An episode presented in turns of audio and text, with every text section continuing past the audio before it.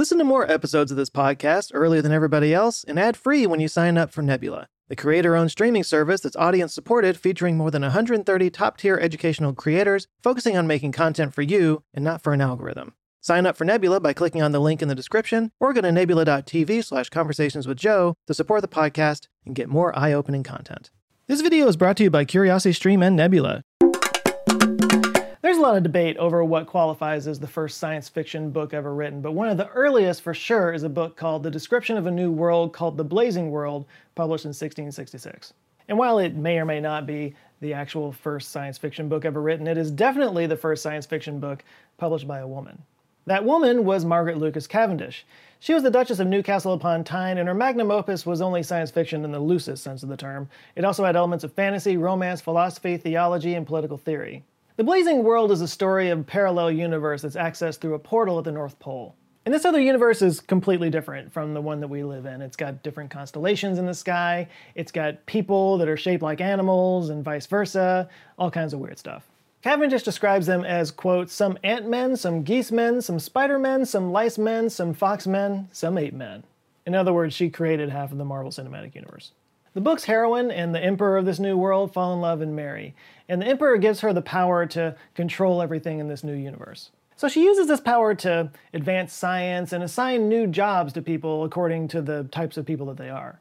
She wrote, The bear men were to be her experimental philosophers, the bird men her astronomers, the fly, worm, and fish men her natural philosophers, the fox men her politicians, then the spider and lice men her mathematicians, and so on.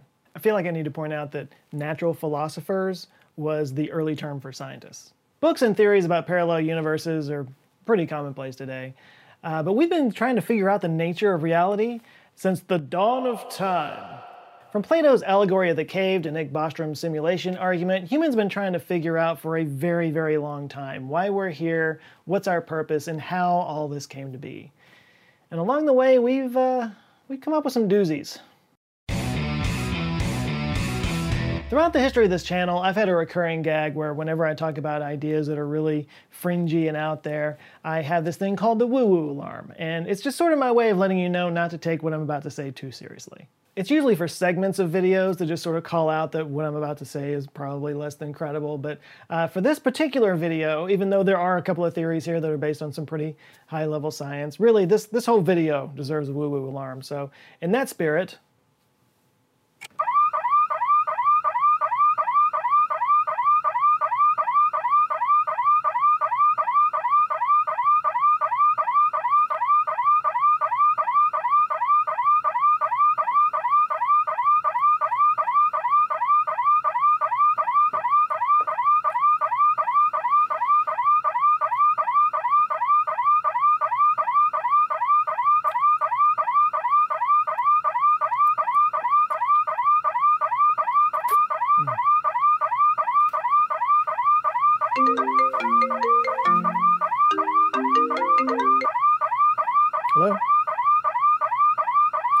Yes, I would like to renew my car warranty. First up is the double moon theory. Our moon is actually quite unique in our solar system. It's pretty large in proportion to our planet, which is unique amongst the rocky planets. They all have very small moons if they have any moons at all. Actually, Mars is the only other rocky planet that has a moon, and they're basically captured asteroids. But it gets a lot weirder because, according to this theory, the moon is actually two moons. Have you ever noticed that the two sides of the moon look very different from each other? And that ironically, the dark side of the moon is actually lighter in tone than the Earth side of the moon? There are large plains of volcanic rock called Maria that are covering most of the near side, but on the far side, there's only a couple of Maria. It doesn't take up that much space. And the near side surface is mostly low and flat, whereas the far side surface is higher and mountainous at about 1.9 kilometers in general. And compared to each other, the far side's crust is about 50 kilometers thicker than the near side. And the near side contains more potassium, rare earth elements, and phosphorus, also known as KREEP. You mean that giant thing in the sky that's always watching us is a little creepy, you don't say? This all suggests that something squished the KREEP layer on one side at one point. So to explain this, a study published in the journal Nature in 2011 proposed that once upon a time there were actually two moons that collided into each other to create the moon that we have today. The smaller moon would have been about a 30th of the moon's mass and about a thousand kilometers in diameter. And according to some computer simulations that were done, it suggested that the second moon kind of pancaked itself onto the rest of the moon. Of course, the moon itself is thought to have been formed by a massive impact with the Earth from a smaller planet called the Theia hypothesis. So the second moon might have been formed out of that impact as well, and then they just sort of circled around the Earth for millions of years before they eventually collided into each other. They even suggested that this second moon might have been sort of stuck at a Lagrangian point for millions of years while the bigger moon kind of expanded out its orbit, which the moon is currently doing right now. And the idea being that as the bigger moon expanded its orbit out far enough, it shook that second moon out of the Lagrangian point and they smacked into each other.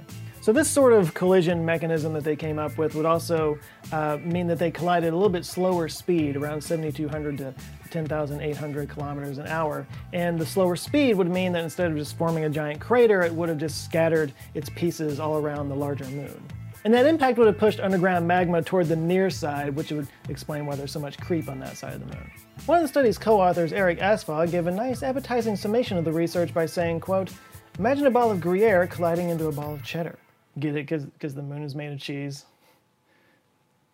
I got it. I, I got it. It's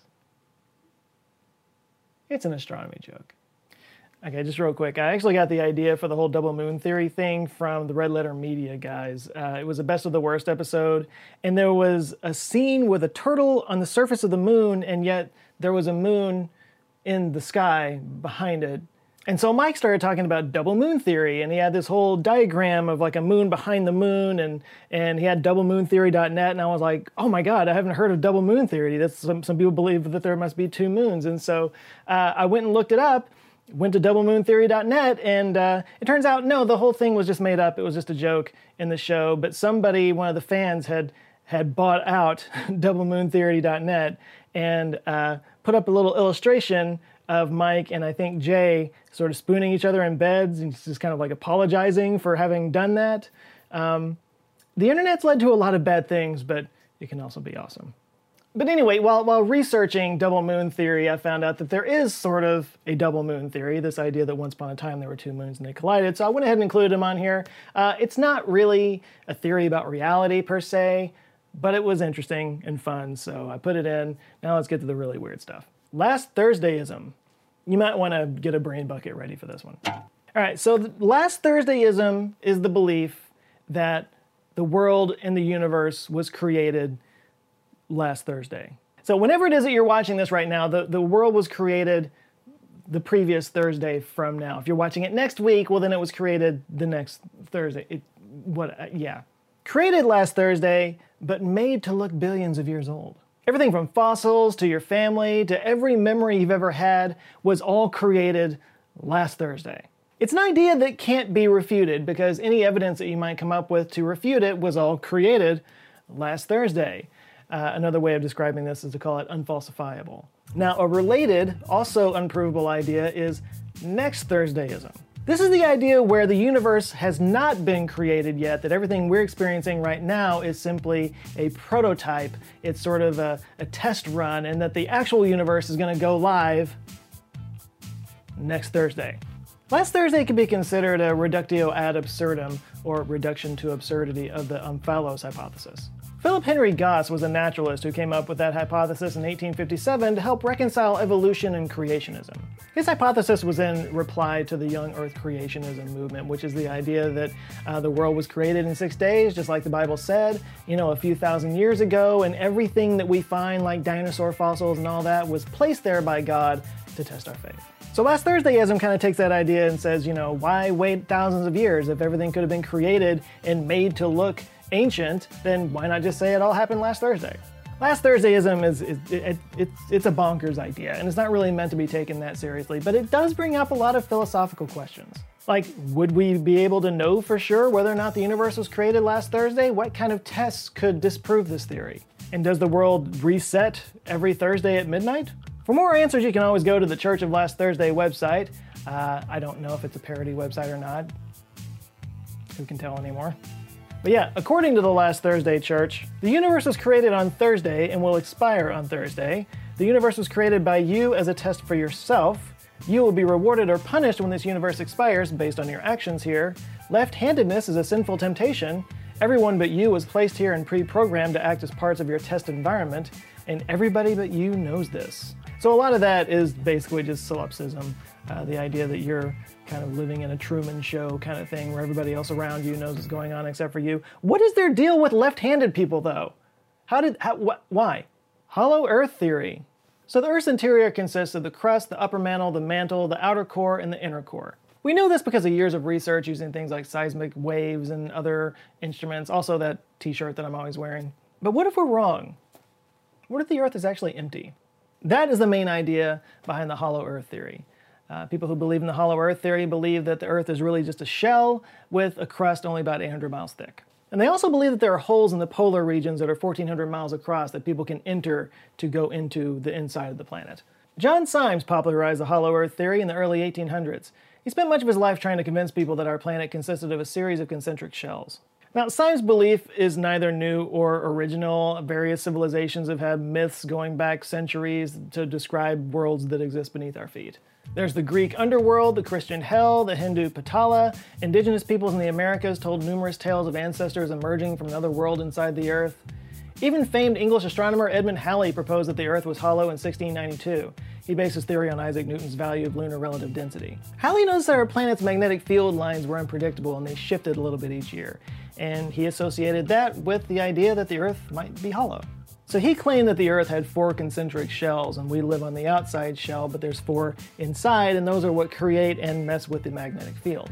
The Earth is represented by an outward circle, Halley wrote, and the three inward circles are made nearly proportional to the magnitudes of the planets Venus, Mars, and Mercury, all of which may be included within this globe of Earth. And like Saturn's rings, all those shells are held in place by gravity. Halley's theory didn't really get much attention after its publication, but he wasn't completely wrong. The Earth does have layers, and those layers are what creates the magnetic field. An interesting offshoot of the hollow Earth theory was proposed by a physician named Cyrus Teed in the 19th century. Teed inverted the theory and suggested that the entire universe is a shell that we are living on the inside of. We're basically living in the hollow Earth.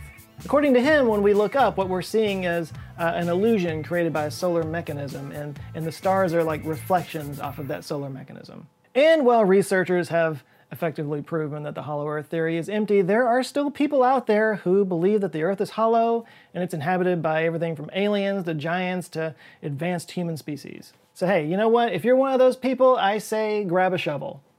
The truth is down there.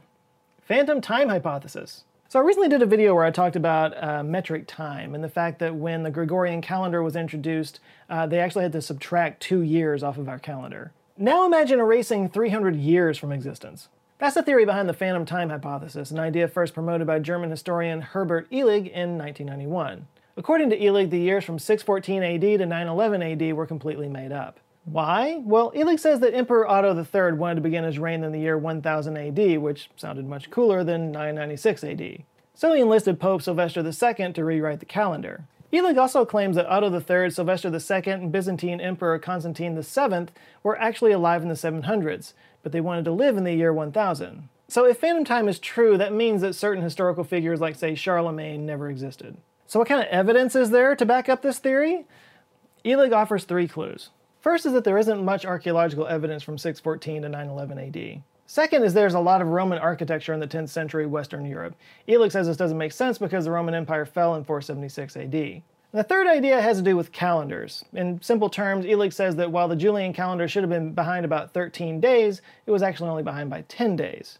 The argument goes that because of the number of days the Earth takes to rotate around the Sun, the Julian calendar should have subtracted a day every 128 days to make up for the extra day, but it didn't.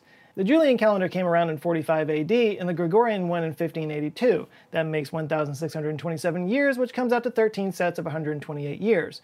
But the Julian calendar was only off by about 10 days, which when you multiply 10 number of years, Yeah, here's some reasons why that's all BS. While there isn't much archaeological evidence from this period, there is some. Plus, we can carbon date things of that period, and there's tree rings and all the other pieces of evidence too. And as for the whole Roman architecture thing, yeah, people built with a Roman style for a very long time because the Romans were considered the height of civilization. So leaders wanted to project that onto themselves, power and civility and everything, so they would build with Roman architecture. I mean, we're still doing it today. Look at the White House. And concerning the calendar, the Gregorian one wasn't set back to 45 AD, it was set back to 325 AD. Why? Because that's when the Council of Nicaea met to establish the date of Easter. There are also astronomical records that go way back before 614 AD that all line up to today and wouldn't work if that time was missing. There's also the small problem that um, Europe isn't the whole world. There were dozens of civilizations all around the world that do have very well kept records from that time period. One might say the only thing that's a phantom in this scenario is any credibility behind this idea. And last but not least, the universe is a neural network. It's been pointed out by a lot of people that if you look far enough back at the universe, the structure of the universe kind of looks like brain matter. This has led to all kinds of speculation, one of them being that the universe itself is a vast neural network. That's the idea behind a paper by Vitaly Vanchurin published in August 2020, where he attempts to reconcile the gap between classical physics and quantum mechanics. Van developed this idea as he was exploring machine learning, and he realized that there's some mechanisms in machine learning that are kind of similar to certain instances of quantum mechanics. As Vanchurin told Futurism in 2020, in this paper I consider that a microscopic neural network is the fundamental structure and that everything else, i.e. quantum mechanics, general relativity, and macroscopic observers, emerges from it. He said that his theory can be proven wrong if you can find a phenomenon that can't be modeled with a neural network. But that's a difficult task, he says, because we don't fully understand how neural networks work completely. He also relates his theory to natural selection. He explains that there are microscopic neural network structures that are stable and some that are unstable, and the stable ones go on and survive, and the unstable ones disappear. So natural selection, of course, would produce nothing but stable ones, no matter what their size is. As he wrote in the paper, quote, if correct, then what we now call atoms and particles might actually be the outcomes of a long evolution starting from some very low complexity structures, and what we now call macroscopic observers and biological cells might be the outcome of an even longer evolution. In other words, things like particles, atoms, observers, cells, all of that is just a long process of natural selection. This whole idea is kind of similar to the simulation argument, except instead of us living inside of a programmed world inside of a computer, we're sort of basically the imagination of a giant brain. It's kind of hard to not get a little spiritual when considering this argument and not put it in terms of a deity or a higher being of some sort, you know, that our entire reality is nothing more than a dream of an infinite consciousness. Because that's kind of what brains do. They construct reality, and everybody's reality is just a little bit different. If you want to explore that idea even further, I can recommend the show What is Reality, available on CuriosityStream. Hosted by Dave Eagleman, this video examines the nature of the brain and how it turns trillions of action potentials in the nervous system into our conscious experience. How one person's reality might not be the same as somebody else's, and the implications of all that. This is, of course, just one of thousands of documentaries you can find on CuriosityStream from some of the best documentary filmmakers from around the world. It was created by the guys behind the Discovery Channel, so it's kind of like what the Discovery Channel was meant to be. Yeah, my biggest problem with CuriosityStream is that whenever they sponsor a video, I go and try to find some video that would tie into the subject that I'm talking about, and I always wind up just watching stuff, and then two hours later, I'm not getting any work done. Yeah, it's that good. Plus, when you sign up for Curiosity Stream, you get free access to Nebula, the streaming service I'm a part of, as well as many of your other favorite science communicators. You'll be able to see all of our videos ad-free, meaning what you're sitting through right now wouldn't be on there. And it's also the only place to watch my new Nebula original series, Mysteries of the Human Body, which just launched last week. It's a six-part series that explores some of the weirdest and least understood things about the human body. And again, you'll get access to it when you sign up at CuriosityStream at curiositystream.com slash Joe Scott.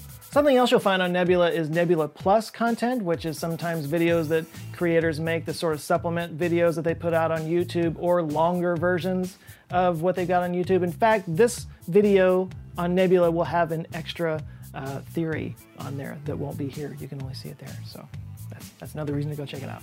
But anyway, their current bundle is 26% off right now, meaning you'll get a whole year of both CuriosityStream and Nebula for $14.79. Yeah, again, for a whole year. No, it's seriously the best streaming deal on the planet. So if you haven't had a chance to check it out, I invite you to go check it out. So yeah, curiositystream.com slash Joe Scott. Link down below. All right, big thanks to CuriosityStream for supporting this video, and a huge shout out to the Patreon supporters on Patreon, the answer files who are uh, uh, supporting this channel, keeping the lights on, helping me grow a team, all that great stuff. Uh, I got some new people I need to shout out and murder some names real quick. We got Tina Moore, Sarai Arams, I think, Penny, Mark Lobb, Stephen Williams, Julia Sossaman, Brandon C. Karonen, uh, Timothy Cooley, Frank S., Brian Drugan, Daniel Clarkson II, Patrick C., Daniel Delamonesh, I think, and David Ward.